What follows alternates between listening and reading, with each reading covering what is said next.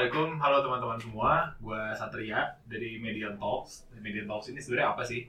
Ke depannya Median Talks ini akan banyak bercerita lewat medium podcast untuk membahas topik-topik semisal personal growth gitu ya, terus well-being dan leadership. Nah, di kesempatan kali ini, uh, gue ngerasa terhormat karena Median Talks ini berkesempatan untuk menjadi kolaborator dari uh, entitas yang menurut gue lagi mengusung sebuah campaign. Nah, campaignnya ini karena bertepatan dengan momen ulang tahun mereka yang ke-11, mereka menamakan campaignnya We 101 atau Winning Eleven 101. Nah, jadi Winning Eleven 101 ini kalau gue boleh cerita sedikit adalah sebuah apa ya kampanye ya kampanye yang diketengahkan oleh sebuah brand yang nanti mungkin uh, bakal cerita langsung, founder cerita langsung uh, yang bernama WIT.id. Nah, WIT.id ini di 2021 berulang tahun yang ke-11 dan untuk itu untuk merayakan ulang tahun yang ke-11 maka mereka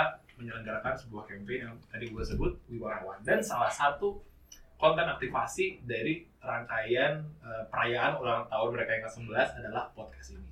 Jadi Media Talks uh, nebeng lah ya bisa disebut nebeng gitu ya. nebeng sama We101-nya WIT.id untuk bikin podcast ini. Nah podcast ini tuh apa sih? We 101 podcast yang mungkin uh, di episode yang kali ini in collaboration with Concept and Club. Yang nanti juga gue bakal minta uh, foundernya cerita juga ya. Karena Concept and Club ini bagian dari way2.id juga. Apa sih uh, Concept and Club dan kenapa Concept and Club itu ada.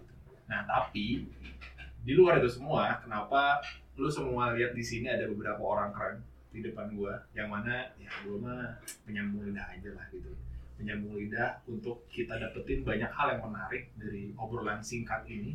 Di depan gua ini ada tiga orang. Yang pertama, uh, gue sebutin secara berurutan mungkin ya. Ini ada Sidik Wong Saputra dari Ataya ya, Dik ya.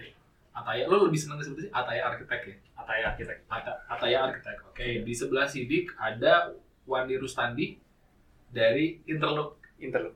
Interlook aja tuh interlook.co.id. Interlook aja juga. Interlook aja nggak apa-apa.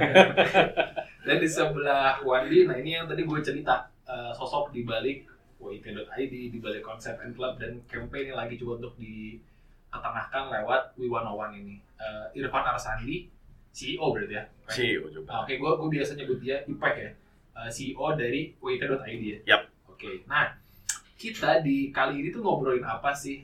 Either lewat uh, audiovisual ataupun lewat podcast. Kita kurang lebih akan membahas tentang arsitek. Kalau tadi teman-teman lihat posternya itu uh, penulisannya Archit Street Tech gitu ya. Jadi gimana sih sebenarnya uh, teknologi itu berperan di uh, bidang design and build lah, kurang lebih begitu. Nah, tapi sebelum masuk ke pembahasan itu yang mana nanti mungkin lu semua bakal bertanya kenapa sih obrolan ini tuh relevan buat gue gitu ya, either sebagai user atau misalnya lu ternyata ada seorang arsitek atau ternyata lu ada seorang uh, desain interior ataupun uh, orang IT ini semua bakal matter ketika nanti kita sampai ke titik obrolan yang paling tengahnya. Tapi sebelum masuk ke sana gue pengen put the context dulu nih dari teman-teman yang ada di sini. Mungkin bisa sedikit cerita dulu dari tiga tiga apa ya tiga pertanyaan mungkin ya baik untuk Sidik untuk Wandi maupun untuk IP juga. Dan nanti saling timpa-timpaan aja kalau ada hal yang menarik biar lebih cair. Uh, apa yang kalian kerjakan ini udah jalan berapa tahun terus cakupannya tuh garapannya uh, sampai ke mana gitu ya. Terus yang terakhir adalah keunikan kalian dibandingkan kompetitor kalian tuh apa? Monggo mau dari siapa dulu nih? Dari sedikit dulu ya. Boleh boleh boleh. Mungkin. ya. Uh, jadi kalau gue sendiri sih sebenarnya uh, mulai kantor arsitek tuh dari tahun 2012 ya. Jadi gue sebenarnya kenal satu teknologi namanya BIM Uh, BIM ini sebenarnya memang sudah biasa ya di luar. Jadi uh, di luar negeri ya dari Singapura, terus kemudian di Australia dan dan lain-lain. Dan sebenarnya gue sendiri melihat ini tuh suatu masa depan, satu masa depan gimana cara kita uh, bekerja, cara kita berkomunikasi dengan semua pihak. Karena di, uh, jujur ya, ketika kita pernah satu pengalaman kita menyodorkan sebuah lembar kerja gitu hmm. ke uh, klien, hmm. mereka tuh awalnya iya iya aja gitu ya. Awalnya iya iya aja dan pada saat dibangun gitu ya loh kok pas ini, gini. ini kok jadi kayak begini? Wah okay. bapak kemarin setuju gini gini gini. Jadi sebenarnya secara secara komunikasi kita tidak lancar gitu. Benar. Oke. basicnya arsitek itu adalah satu penerjemah ya. Kita menerjemahkan keinginan klien dan beberapa stakeholder lainnya yang akhirnya sebenarnya si teknologi ini menjadi satu jembatan antara bukan hanya arsitek tapi arsitek terus kemudian eh, para klien terus kemudian eh, para kontraktor untuk membangun dan lain-lain jadi sebenarnya eh, as simple as kita eh, membangun komunikasi secara digital gitu menggunakan uh, teknologi BIM. Nanti kalau mau tahu lebih jauh tentang BIM nanti mungkin di Kang kali ya. Oke. By the way, soalnya, soalnya buat yang lain biar pengen tahu BIM itu singkatannya apa. Oke, oke. Lupa. BIM itu adalah Building Information Model. Kayak gitu ya. Information model. Jadi memang ada sedikit kaitannya dengan teknologi IT ya. Ya, di ya. mana sebenarnya kalau biasanya kita hanya melihat secara visual, tapi sebenarnya BIM ini adalah uh, sebuah metode baru dalam mendesain, di mana kita bisa mengakses data di satu uh, sistem yang terintegrasi. Jadi kalau misalnya gue merubah desainnya, RAB-nya berubah. Hmm. Terus kemudian uh, ada input dari tim landscape, misalnya begini, nanti RAB-nya ikut berubah. berarti terintegrasi langsung ya mulai dari desain sampai ke gambar kerja dan bahkan Iya, sampai RAB ya sampai RAB ya. Jadi selain RAB eh, mungkin lebih tepatnya volume ya, volume Nah. volume volumenya berubah dan eh, sisanya adalah dari sisi integrasi ke gambar kerja. Kita sering kali arsitek mendesain pakai gambar kerja, struktur, mechanical, electrical semua Ah. semua semua pihak yang dibangun itu kan cukup cukup banyak ya yang berkontribusi dan itu tidak relevan sehingga Iya iya iya. iya. di lapangan tuh bingung ini gambar versi arsitek sama versi iya, struktur beda-beda. beda Oke. gitu. Jadi akhirnya akhirnya kita coba mengintegrasikan itu dan kita mengurangi kesalahan-kesalahan pada saat konstruksi. Jadi kita membangun secara digital. Jadi kita bangun tuh dua kali, digital kemudian baru Fisik. fisik. Mhm. Sehingga nanti pada saat fisik ini kita tidak ada lagi kesalahan konstruksi. Yang mana uh, menurut survei kesalahan konstruksi itu bisa sampai 30% loh memakan biaya dan waste-nya. Hmm. Jadi bayangkan kalau misalnya ada project satu triliun, 30 persennya berapa coba? Iya iya. Biaya yang dibuang. Iya, iya, iya. Gitu. Akhirnya ini menjadi matters gitu. Kenapa kita menerapkan teknologi ini? Karena memang kita mau uh, menciptakan tadi BMW biaya, mutu sama waktu. Ya. Iya sih. Ya, gitu. Bukan mobil ya. Biaya Ya, tapi mau, mau juga sih mobil ya. gitu. BMW biaya, mutu, waktu. Jadi yang kita yang ujung-ujungnya nanti jadi mobil ya daripada itu jadi Iya. resiko yang terbuang ya, Iya, iya, Ya, iya, jadi daripada jadi waste ya Iya. Yang lucunya kalau teman-teman Iya, iya. developer gitu ya, teman-teman developer misalnya mau bikin bangunan, dia bisa bilang Hmm. Kita harga jualnya sama sama yang lain, tapi secara kualitas, secara kecepatan, secara ini lebih tinggi Hmm. karena kita menerapkan teknologi tersebut. Hmm. Nice Gitu. sih. Berarti kurang lebih kalau gue boleh eh, simpulkan, Ataya per 2012 itu memang sudah mengangkat teknologi lewat keberadaan BIM itu Iya. sebagai salah satu diferensiasi lah ya. Iya. Dan kemudian eh, kalau nanti teman-teman cari itu akhirnya si penggunaan BIM ini jadi instrumen regulator ya, Iya. lewat perpres ya. Iya. Itu cakep banget sih. Oke, thanks Dik. Eh, sekarang interloop gimana nih Wan?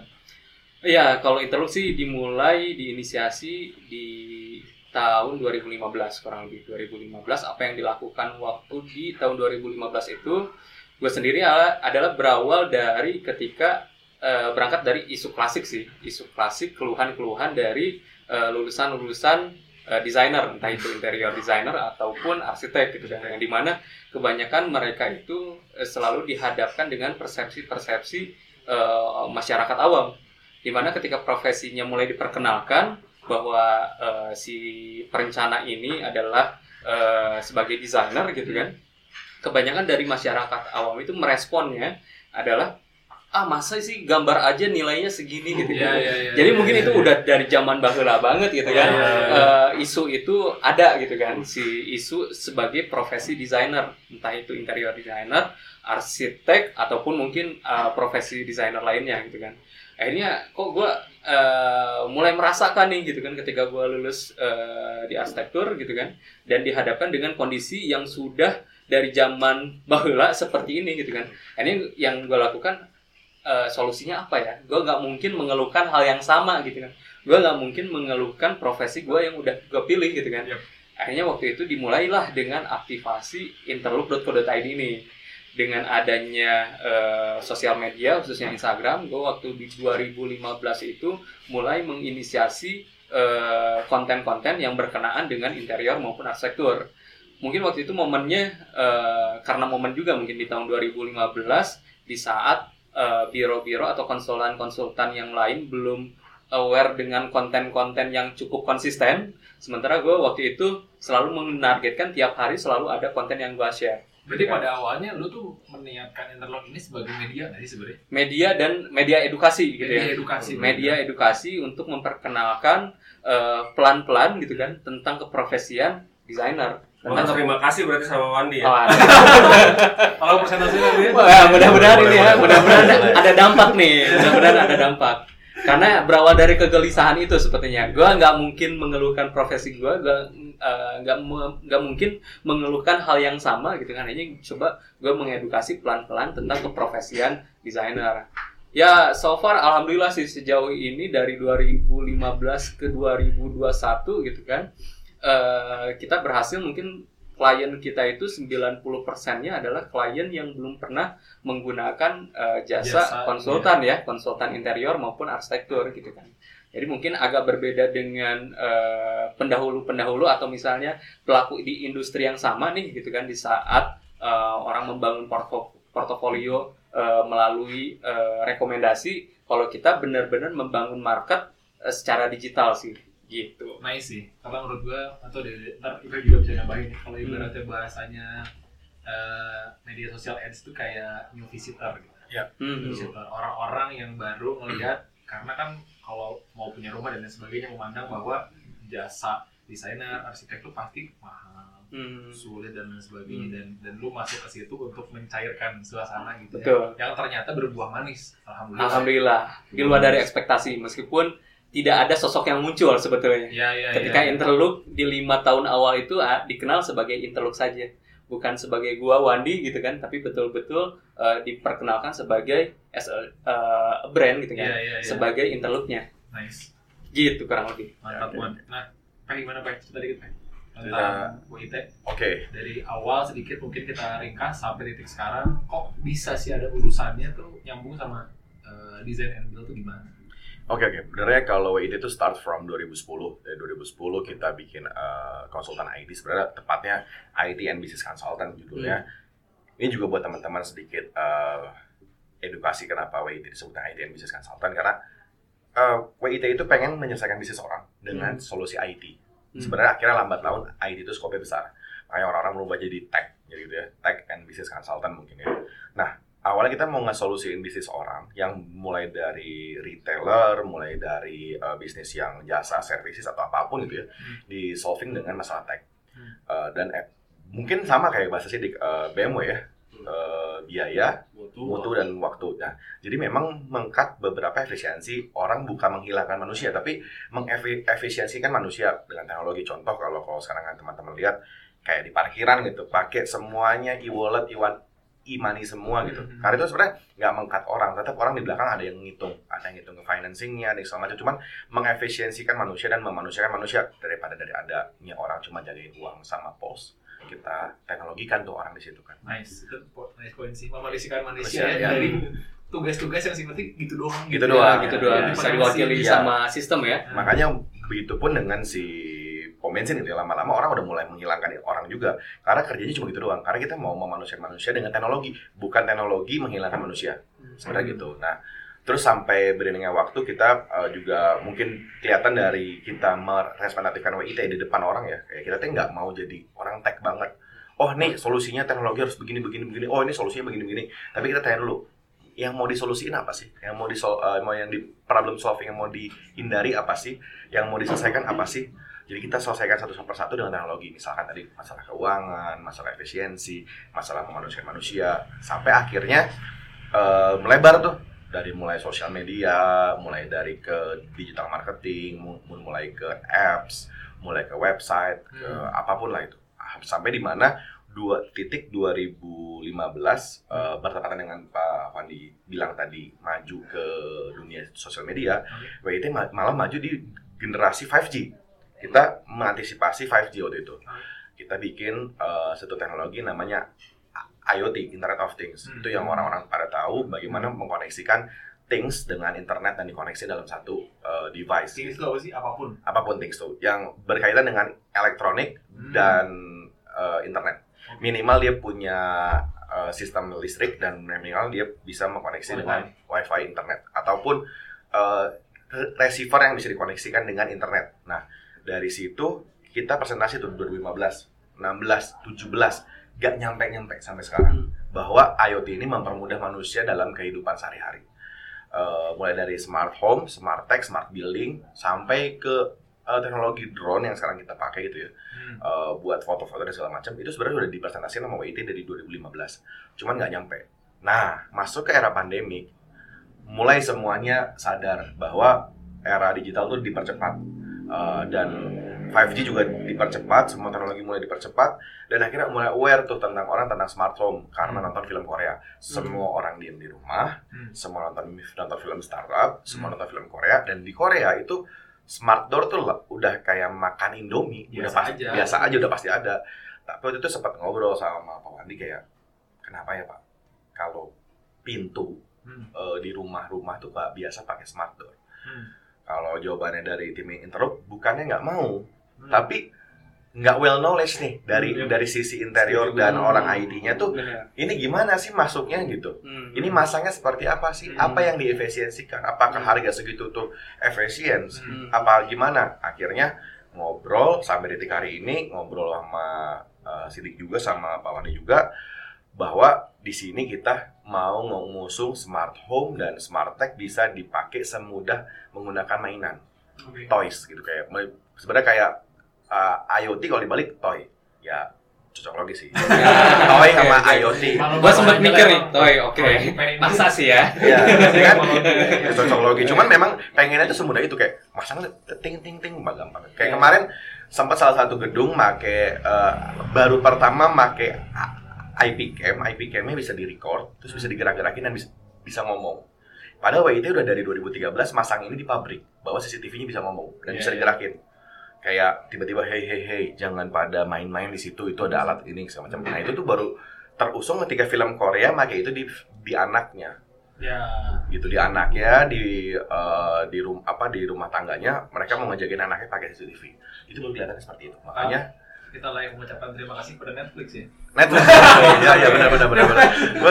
Pada Netflix dan eh, apa OTT lainnya ya Iya. OTT lainnya memang ngasih educate gitu well educate buat make itu gimana Dari karena menurut gua hal yang kemudian bikin jadi cair banget tuh gara-gara film cuy. Film. Kalau Iya, iya, mediumnya bukan film mungkin nggak akan segitunya juga. benar benar Teknik benar edukasinya nggak senorm, nggak seformal, nggak terlalu Iya. formal gitu ya. Iya, Iya, iya, jadi iya. jadinya cukup cair gitu. Oke, nice. Berarti kurang lebih kalau eh, tadi teman-teman eh, cari tahu gitu ya, itu apa, garapannya apa, interloop, AT dan sebagainya diceritain secara ringkas. Dan buat lu yang pengen tahu lebih dalam, mereka garapannya dia sejauh apa, bisa cek media sosial masing-masing di Instagram ataupun website mereka mungkin dicantumin ya di link ataupun di profile di podcast ini. Nah, 2020 nih guys, 2020 menurut gue tuh tahun yang cukup berat lah buat buat semua orang gitu ya baik pelaku bisnis maupun ya orang-orang pada umumnya lah Eh gimana kemudian dengan apa yang tadi udah Ipe ceritain konteks tentang pandemi gitu kan gue lihat dari IT dari Interloop dari Ataya ini punya adaptasi tersendiri Hmm. at least apa sih yang kalian kerjakan selama setahun ke belakang dari awal sampai akhir tahun untuk bikin apa yang kalian kerjain di bisnis masing-masing ini tetap stay gitu Hmm. dari mungkin gantian kan udah mulai dulu Kalau dari gue sebetulnya jauh-jauh hari sebelum adanya pandemi gitu kan, Hmm. gue sendiri sudah mempersiapkan eh, cara mempresent karya interloop itu eh, di luar dari eh, bentukan gambar saja sebetulnya. Karena waktu itu eh, mungkin di tahun, di, bahkan di awal tahun kita merintis mungkin kita udah concern untuk membuat yang namanya virtual reality gitu kan. Yang di mana mungkin kalau di luar itu udah biasa juga Biasa. gitu kan, udah mulai di sounding-sounding gitu kan. Hmm. Sementara kalau di kita itu menjadi hal yang eh, unik dan berbeda gitu kan. Iya, iya. Artinya gue udah mulai mempresent project-project kita eh, pakai virtual reality, entah itu dalam bentuk fitur di website atau ketika kita eh, exhibition sebetulnya kita selalu membawa tools si virtual reality di mana eh, si pengunjung exhibition waktu itu dia bisa merasakan ambience secara eh, apa lebih Real, dari gambar gitu kan, Iya, iya. tapi eh, disimulasikan seolah-olah real gitu kan. Hmm. Nah itu kita pun udah concern ke arah gimana caranya ya kita bikin virtual office dan segala macam itu udah dalam bentuk eh, apa action plan kita sebetulnya. Dan ternyata tibalah di 2020 gitu kan, sementara orang-orang eh, menikmati virtual reality-nya kita itu hanya sebagai tools aja gitu kan.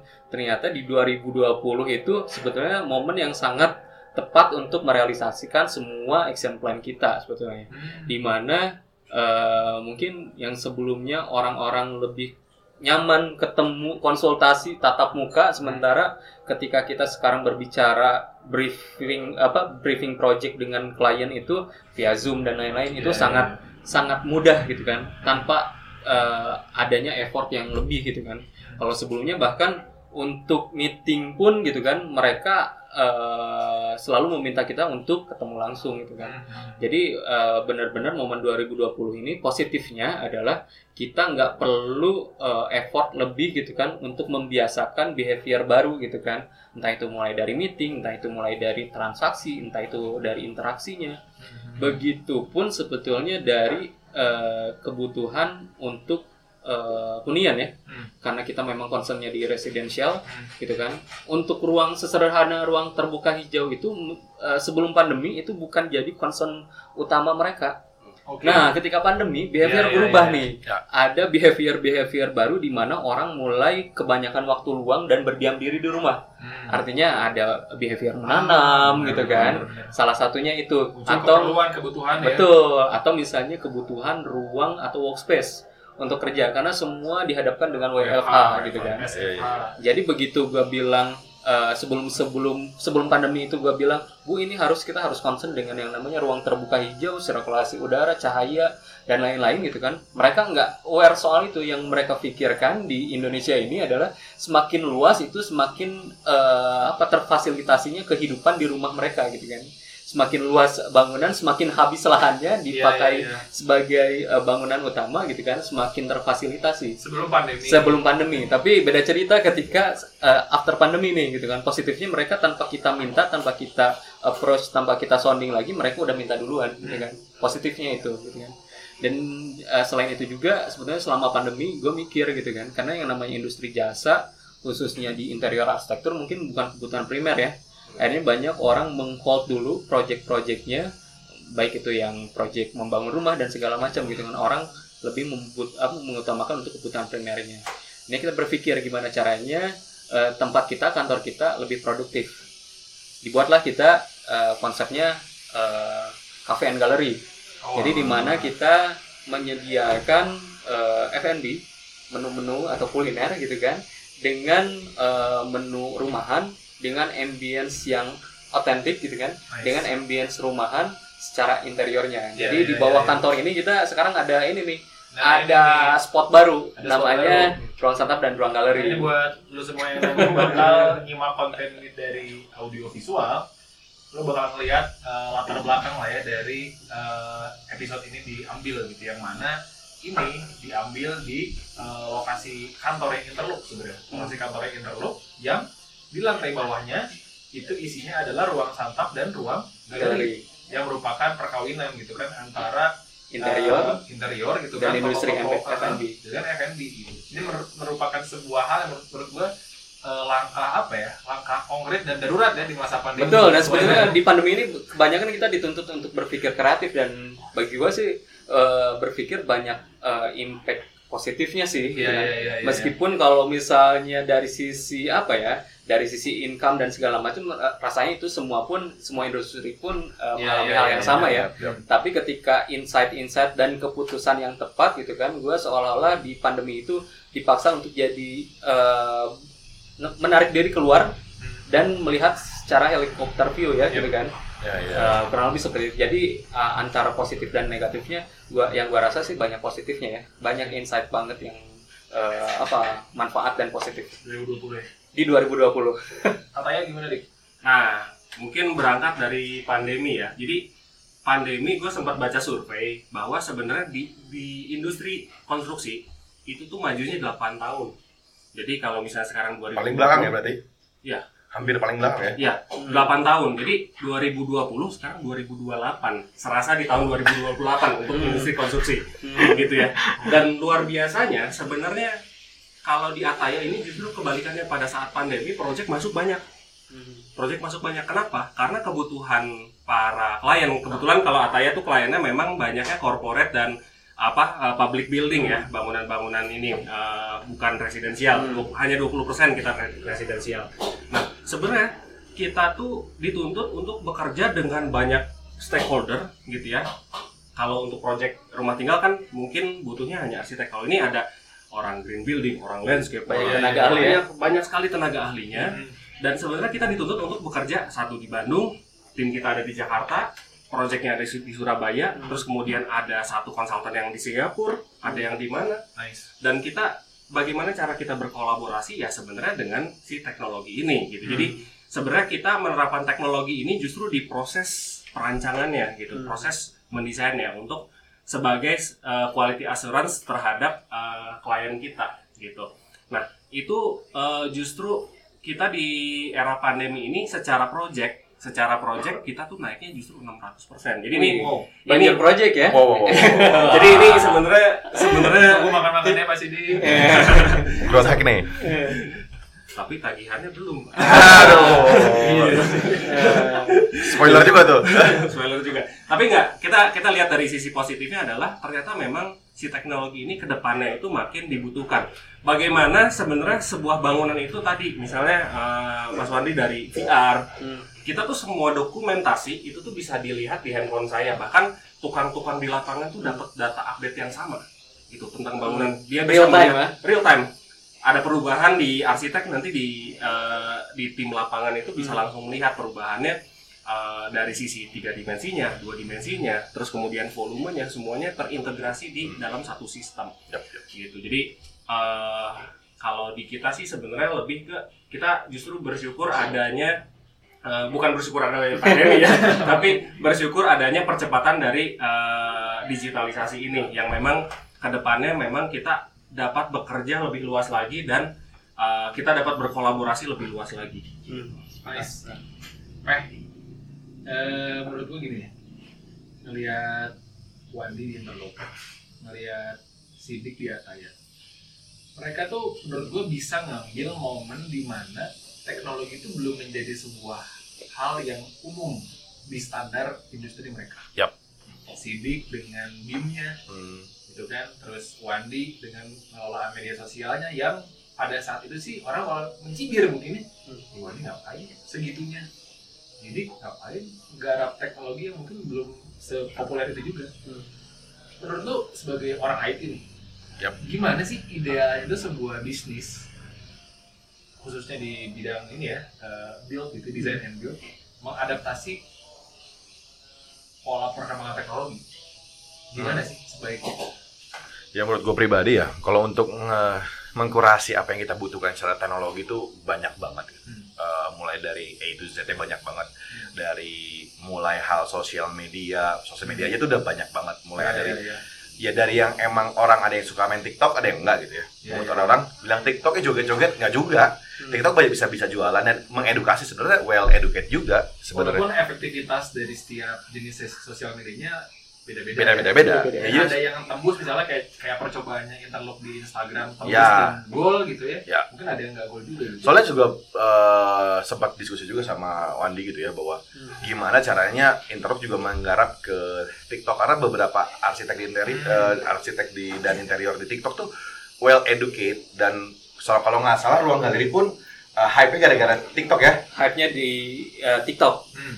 Dan itu tanpa gua tahu dan tanpa gua eh, apa dan tim marketing tanpa rencanakan gitu kan. Tanpa direncanakan. Tiba-tiba viral kan. tiba-tiba viral karena sekarang ternyata ada yang namanya profesi-profesi baru seperti halnya konten kreator. Iya, semakin iya, iya. dia menemukan eh, apa spot yang bagus, bahan semakin dia bahan, kan? ada berpeluang besar untuk FYP di TikTok. Ceritanya begitu Iya, bagi pelaku-pelaku di industri TikTok tuh. iya, iya. Nah ya, nah jadi kalau balik lagi bagaimana kita beradaptasi dengan uh, dunia digital, dulu WIT itu pengen banget maksa orang dari 2013 dari kita start 2010 pas 2013 kita udah mulai shuttle dan uh, nyaman untuk mem- men- spread happiness tanpa teknologi nih Hmm. Kita maksa orang ayo dong website ayo dong bikin e-commerce ayo Iya, dong iya, begini Hmm. tapi nggak bisa karena setiap orang punya uh, Prioritas. prioritas dan punya skala uh, yang berbeda Hmm. dan akhirnya di mana waktu kita dulu bilang men- men- mencantangkan bikin website mereka yang sekarang kita tawarin website mikir ngapain ada Tokped sama Tokped ada Shopee ada marketplace yang lain-lain jadi akhirnya ujung-ujungnya eh, teknologi website akhirnya mundur Hmm. Tapi setelah itu berjalan 2-3 tahun mereka balik lagi ah ternyata bagus punya website sendiri Hmm. buat nge-branding kita. Jadi ujung-ujungnya teknologi itu digunakan bagaimana kebutuhan dan well edu well educationnya bagus dan well knowledge juga bagus untuk uh, orang gunain buat kebutuhan masing-masing ya. Kayak tadi Sidik bilang BIM di tempat tempat yang benar. Mungkin kalau BIM dikasih proyeknya jembatan di daerah kampung-kampung juga nggak masuk gitu. Tapi BIM masuknya ke ge- height building itu masuk juga. Dan mungkin kayak kayak interlock itu sosial media digunakan untuk interior juga masuk. Tapi kalau nggak tahu juga kalau sosial media ini digunakan ke eh, bisnis-bisnis lain. Jadi memang yang harus kita tahu well knowledge-nya oh target marketnya sambil sambil dicoba. Karena teknologi kalau nggak dicoba untuk efisiensi ujung-ujungnya mubazir. Ujung-ujungnya nggak nggak pakai juga. Oke, kalau gitu gue cukupkan dulu kali ya ngobrolannya. Kita bakal ngobrol lebih lanjut di episode berikutnya. Yang jelas untuk pembahasan arsitek ini di bahasan awal uh, We101 Podcast in collaboration with Concept and Club and Median Talks dan kita ngobrol tadi udah sama Sidik, sama Wandi dan sama Ipek dari Ataya, juga kan sama Sidik, Interlock sama Wandi dan juga Ipek dari WIT. Kita bakal sambung ke obrolan yang jauh lebih dalam tentang gimana sih uh, peran dari penggunaan teknologi di bisnis mereka baik bagi mereka sebagai produsen maupun bagi konsumen yang nanti mungkin bisa diwakilkan sama obrolan yang tadi mungkin udah sudah cukup hype lewat film ya smart home. Hmm. itu gimana sih irisannya nanti? Kita bakal bahas di episode berikutnya. Nanti lo bisa dengerin ini sebagai pengantar dan nanti kita bakal lebih dalam ngobrol di episode berikutnya. Gua uh, Satria Maulana Sidik Wangsa Putra. Wandi Rusandi. Panar Sandi cabut untuk sementara Siap. dan kita bakal sambung lagi di episode berikutnya thank you teman-teman wassalamualaikum